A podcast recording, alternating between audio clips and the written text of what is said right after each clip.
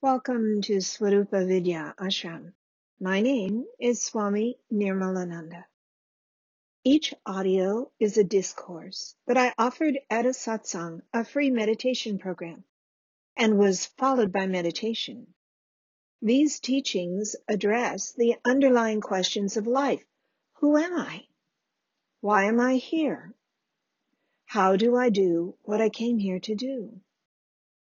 I went to my guru with these same questions. While he gave me the teachings I share here, most importantly, he gave me the inner experience they describe. This is why I teach, to share the same with you, both the theory and the inner experience of your own inherent divinity. The bliss of consciousness is your birthright. Meditate and discover that you are greater than you could ever imagine. Om Namah Shivaya Gurave Sachidanandamurtaye Nishpapanchaya Shantaya Niralambaya Tejase Muktanandaya Gurave Shisha Samsara Harane भाटकायै कदेहाय नमस्ते चित्सरात्मने। हे च वे जगतमेव संसारनावसे च वे प्रभवे सर्वविज्ञानं शम्भवे गुरवे नमः। गुरुर्ब्रह्मा गुरुविष्णुः गुरुदेवो Maheshwar. Sakshat Parabrahma Tasmai Shri Gurave Namaha Om Swarupa Swaswabhava Namo Namaha Om I bow to my own self. I bow to my Baba's own self. I bow to his Baba's own self. I bow to your own self, your own existence, your own beingness, your own self. O Shiva. Again and again I bow. Om Swarupa Swaswa Bhava Namo Namaha. Why are you not enlightened yet? Don't you wonder? I mean, you're a seeker, which is what got you here today.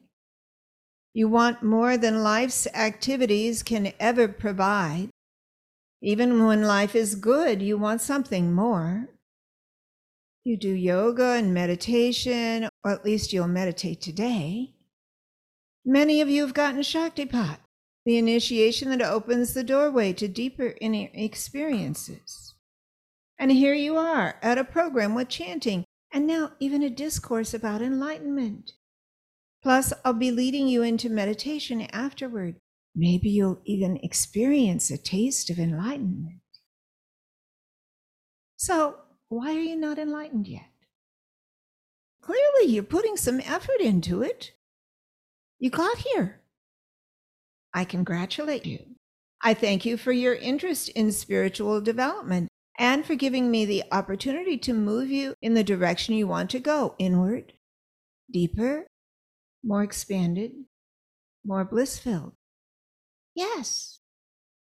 So why are you not yet enlightened? It's about participation. Whatever you put your mind and heart into, that's where you'll be headed. I lived in my Baba's ashrams for many years, actually, several of his ashrams, depending on where he was traveling and teaching. In his Los Angeles ashram back in the 1970s, one of my buddies was a tall guy, a very tall guy. He was a high school teacher in the inner city schools, and he was as tall as any of the basketball players. Also trained as a meditation teacher, he volunteered his time to teach the basketball team how to meditate. He taught them to meditate on the ball swooshing through the net. And he taught them to meditate on the self, as we will do today. I was amazed that the high school athletic coaches were on board for this, but they saw the difference in their players' mental state and in the game scores. This was early on. It was another 20 years before Phil Jackson brought meditation to the Los Angeles Lakers with much publicized results. So, why didn't all those basketball players get enlightened? They gave full participation to the team and to the game. They meditated so the team got good and won lots of games. For them, meditation was simply an adjunct, another athletic training technique. It was all about the game. Meditation made them better basketball players. Except every game ends. They go home. And then what? Every great moment in life is only a moment.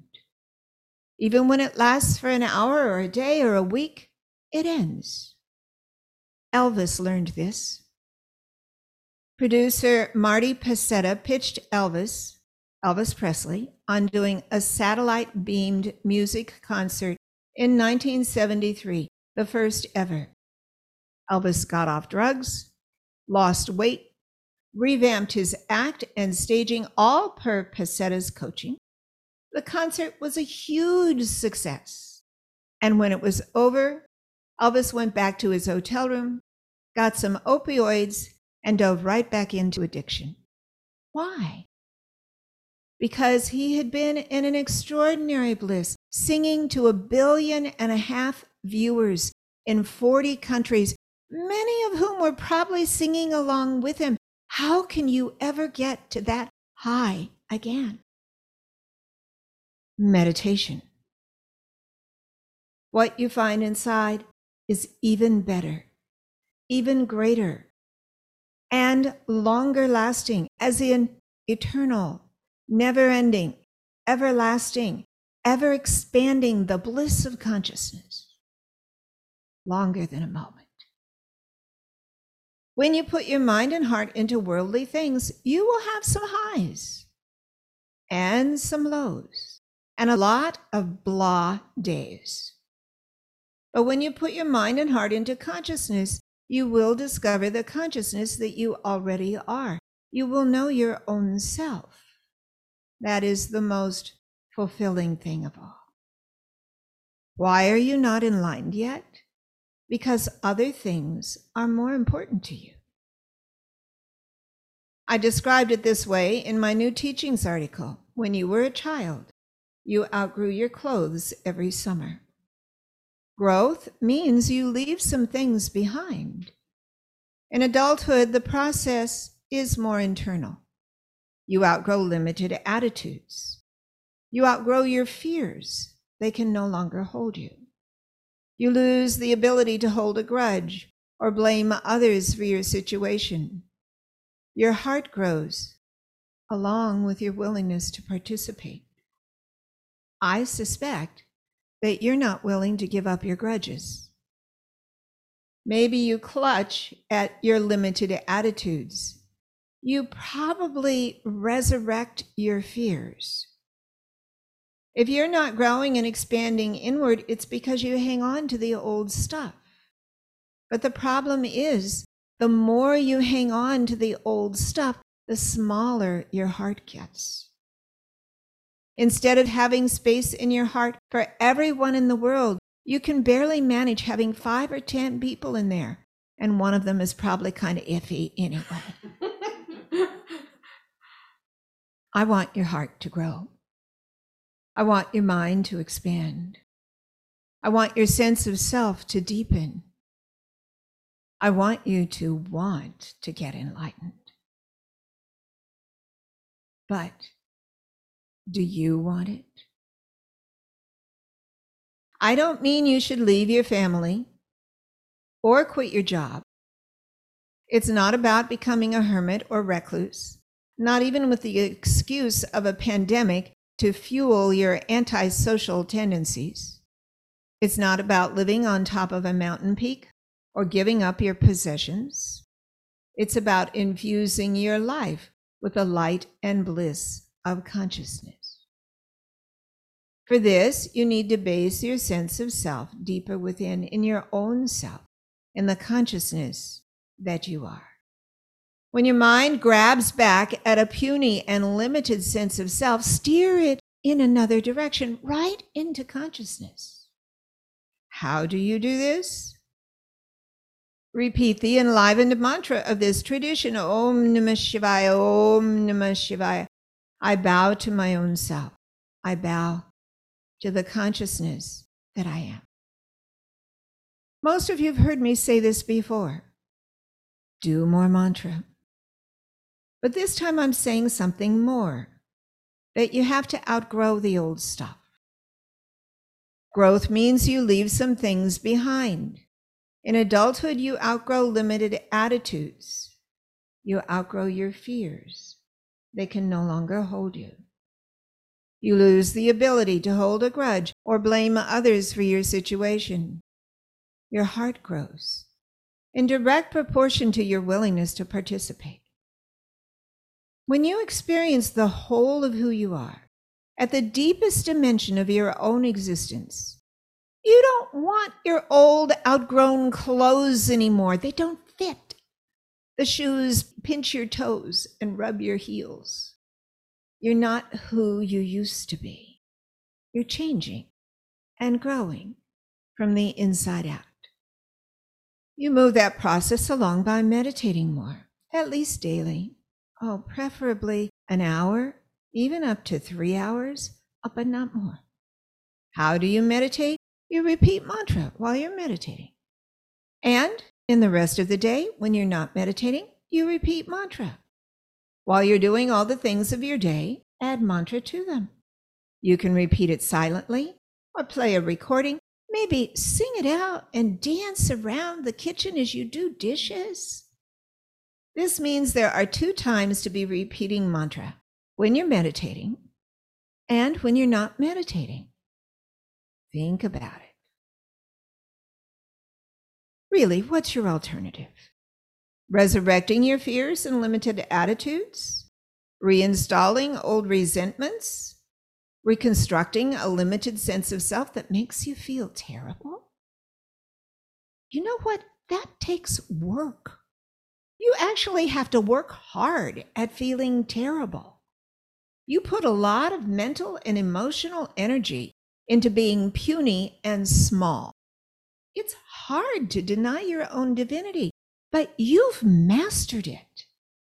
Now it's time to master something new. That's part of growing, that you learn new skills and you use them. Why are you not enlightened yet?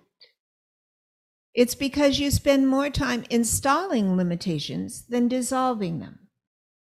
Baba told a classical teaching story about mantra. A seeker had tried repeating a mantra for enlightenment, but felt he wasn't getting anywhere. His guru reassured him, but the seeker was impatient. He went to another teacher and he got a mantra that would invoke a demon and make the demon his slave. He figured that the demon would give him all the worldly things he wanted and then he'd be able to meditate all the time. He was warned. The only problem with this is that you have to keep the demon busy because if he's got any free time, he'll kill and eat you. No problem, said the seeker. I've got plenty of things for the demon to do. I want a home and family. I want land and crops. I want beautiful things and to have lots of free time, he can do all my work. So he used the mantra to summon the demon. The demon appeared and said, Your wish is my command. Ah, I want a house. It took the demon three days to build the house. Hmm, I want land and crops. The demon got land and planted it all and used his magic to get the crops growing fast. That took two days. I want a wife and family. That took the demon a day. The wedding was arranged, planned, and completed all in 24 hours. Get me gold, get me jewels. Done. That took only a couple of hours. Then the demon began advancing on the seeker, saliva dripping from his demon fangs. The seeker said, uh, I, I, I, want, I, uh, I, I want a lake. Okay, said the demon, and was back in an hour, stalking the seeker again. I want, uh, I want, um, build me a mountain on the farthest of my lands. The seeker was hoping it would take the demon a while, so the seeker could run off to his guru. What do I do? I have everything I ever wanted, but the demon is incredible, so fast, so strong, so scary. What do I do? Ah, so the Guru gave him a secret teaching. The seeker went running back to his home, arriving there just in time for the demon's return. Feeling confident, the seeker told the demon, Plant a tall pole in the backyard. Done. Okay, now climb the pole and come back down again. Done. Okay, climb the pole again and come back down. Done. Okay, now keep climbing the pole and coming down. When you get to the bottom, climb to the top again, every time. the demon was kept busy, and the seeker could be very peaceful. The demon is your mind. The pole is the mantra. You need to make your mind climb the pole of the mantra over and over and over and over again. Otherwise, your mind will consume you, chew you up, and spit you out. You already know how that feels. Why are you not enlightened yet? Because you're trying to keep the demon busy with the wrong things. You can have all the things of your life, but they're things you have. They don't make you who you are. One yogi and her husband built a house on a hillside with an ocean view. They built in every convenience, including a lap pool. The windows were 20 feet tall, but they couldn't afford drapes to hang on them. So the yogi bought painter's drop cloths and made them into drapes. She was very creative and came up with lots of ways to deck out this fantabulous house, but on a low budget. She felt, I am my house. She looked for every opportunity to bring people over and show off her new home. But she and her family were house poor. They couldn't afford it. But they couldn't leave it because I am my house. No, you are more.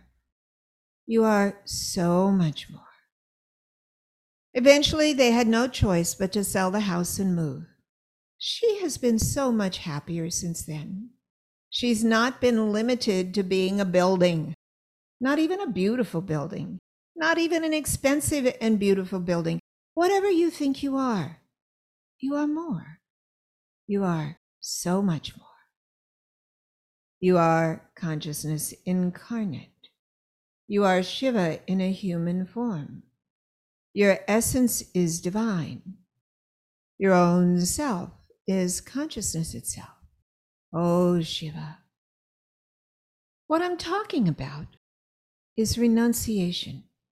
When you outgrow the old stuff, when your fears can no longer hold you, when your limited ideas about who you are simply don't fit anymore, this is renunciation. Renunciation is a great yogic teaching, a mystical secret. And the problem is that most mystical teachings are misunderstood. Renunciation is not rejection or abandonment. It is a process of growing up. You leave behind the childish things of yesteryear. You grow into your own self. You're not enlightened yet because you haven't grown up. You'll grow faster if you participate with the process. You'll grow into your own self when you let go of who you think you are. For this, you have to actually focus on your own self. It's all about participation. The very first meditation group I ever found, back in the 70s, recommended that you give 10% of your day to enlightenment. They recommended meditating two and a half hours a day. I was astounded. Well, they were nice folks, and I was very interested in meditation. I couldn't imagine that I could carve out so much time in a day for my spiritual pursuits. So I went looking for another group and another teacher. I landed in Baba's lap. He said, meditate, but he didn't say how much. And he gave me Shaktipat, which lit an inner fire in me that fueled my meditation. Without even trying, I began meditating three hours a day, from 3 to 6 a.m. When I'd surface from the deep, blissful immersion I was experiencing, I often found my school age children lying on the floor around me. They loved my meditation. So did I. But the saving grace was while I was meditating three hours a day, I needed five hours less sleep each night. I actually gained two hours a day. That was important for me, especially as a working mom. Best of all, I started getting happy. I had more energy, yes, but it was loving and happy energy instead of frazzled and angry energy. My whole family benefited. But that wasn't why I was meditating. That was not my goal.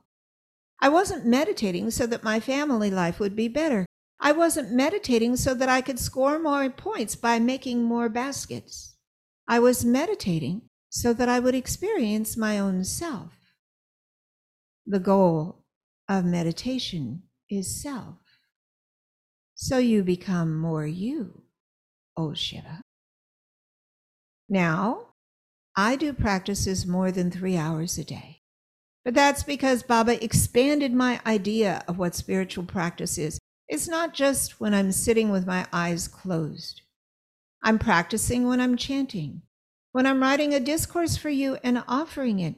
This is my Guru Seva, my way of serving not merely you, but serving my Baba. My whole life is suffused with the bliss of consciousness because I choose to live this way. And I still live in a house. I have clothes and food.